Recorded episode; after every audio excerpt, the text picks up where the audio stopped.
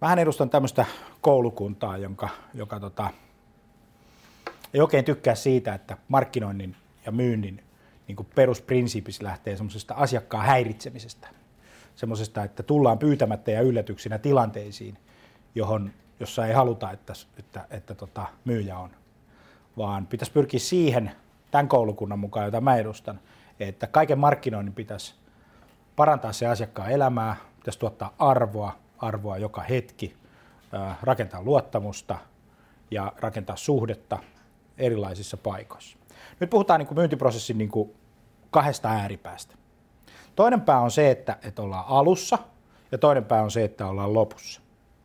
Paljon puhunut siitä asiasta, että ketä Tension saa huomiota, konvertoi liidit tai konvertoi di, se huomio liideiksi ja sitten saa diilejä, eli, eli myy niille. Nyt puhutaan kahdesta asiasta. Saa huomiota ja saa, saa tota, ää, kauppoja. Musta tuntuu, että tässä on niinku kaksi semmoista keskeistä asiaa. Yrityksillä voitaisiin oikeastaan niinku julistaa nyt 2017 keväällä, että sosiaalisen median näkyvyys, tämmöinen natural-puolen näkyvyys ja semmoinen, että, että teillä olisi jotain niin yritysten verkkosivulla mahdollisuutta päätyä sinne teidän tilanneiden ihmisten fiideille, niin se on lähes olematon. Kato, nämä algoritmit laskee sen huomio yrityksiltä. Se on ihan ymmärrettävä.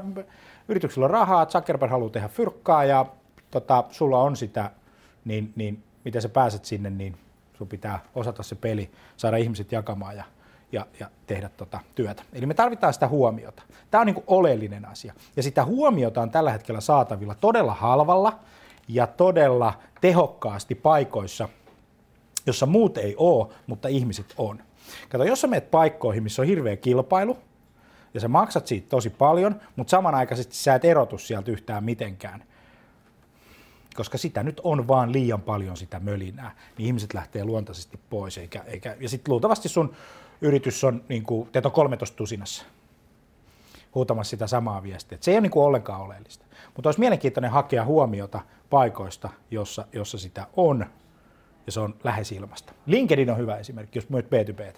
LinkedInin peruspostaukset generoi tällä hetkellä ö, erittäin tehokkaasti viewsia ja katselijoita. Sä voit saada päätyä 10-15 tuhanteen, tuhanteen tota katselukertaan ihan yksinkertaisilla niin tekemisillä. Ja sä et maksa siitä paljon mitään. Facebook Live, Facebook-videot, aivan fantastinen systeemi. Ja se johtuu siitä, että Facebook koko ajan koittaa, koittaa saada sitä videota ja sä huomaat, että sunkin vide, niin kuin feedillä niin videot kasvaa, kasvaa koko ajan. Ni, niin, niin tee silloin niitä videoita, eikö näin? Facebookin mainonta, ihan loistava kuvio. Jos ajatellaan, että, että tota, jos me ajatellaan sanoma, maikkari, niin kuin hinnoittelua, niin, niin, niin saadaksesi sata ihmistä, niin maksat niin kuin, tai saadaksesi tuhat ihmistä, niin maksat noin, noin 100 euroa. Tuommoinen raffiluku, mutta Facebookissa maksat ehkä kympin samasta systeemistä. Eli 10 prosenttia hinnasta on Facebookissa. Ja tota, mielenkiintoinen juttu. Noin 90 prosenttia 15-65-vuotiaista ihmisistä, suomalaisista, on Facebookissa, eli varmaan sekin sun kohderyhmä. Sitten kun sä yhdistät siihen vähän Twitteriä ja LinkedInia, niin alkaa lähenneen sun kohderyhmän niin kuin totaalipeitto, tai ainakin pääset niin kuin aika lähelle sitä totaalipeittoa, niin kuin murto-osalla niistä kustannuksista. Tämä oli se huomiopuoli. No sitten, kun sä oot saanut se huomio, niin sitten tullaan tähän ostovaiheeseen. Eli kaikki sisällöntuotanto siihen, että sä vastaat siihen kysymykseen, että minkä takia sä oot paras kumppani ja tuet sitä myynnin duunia sisällöntuotannolla niin, että kun sun asiakkaat kysyy kysymyksen, niin, sit se, niin sä vastaat verkossa. Jos se kysyy se sun asiakas, että paljon tämä sun palvelu maksaa, mikä on toimitusaika, niin kerro se.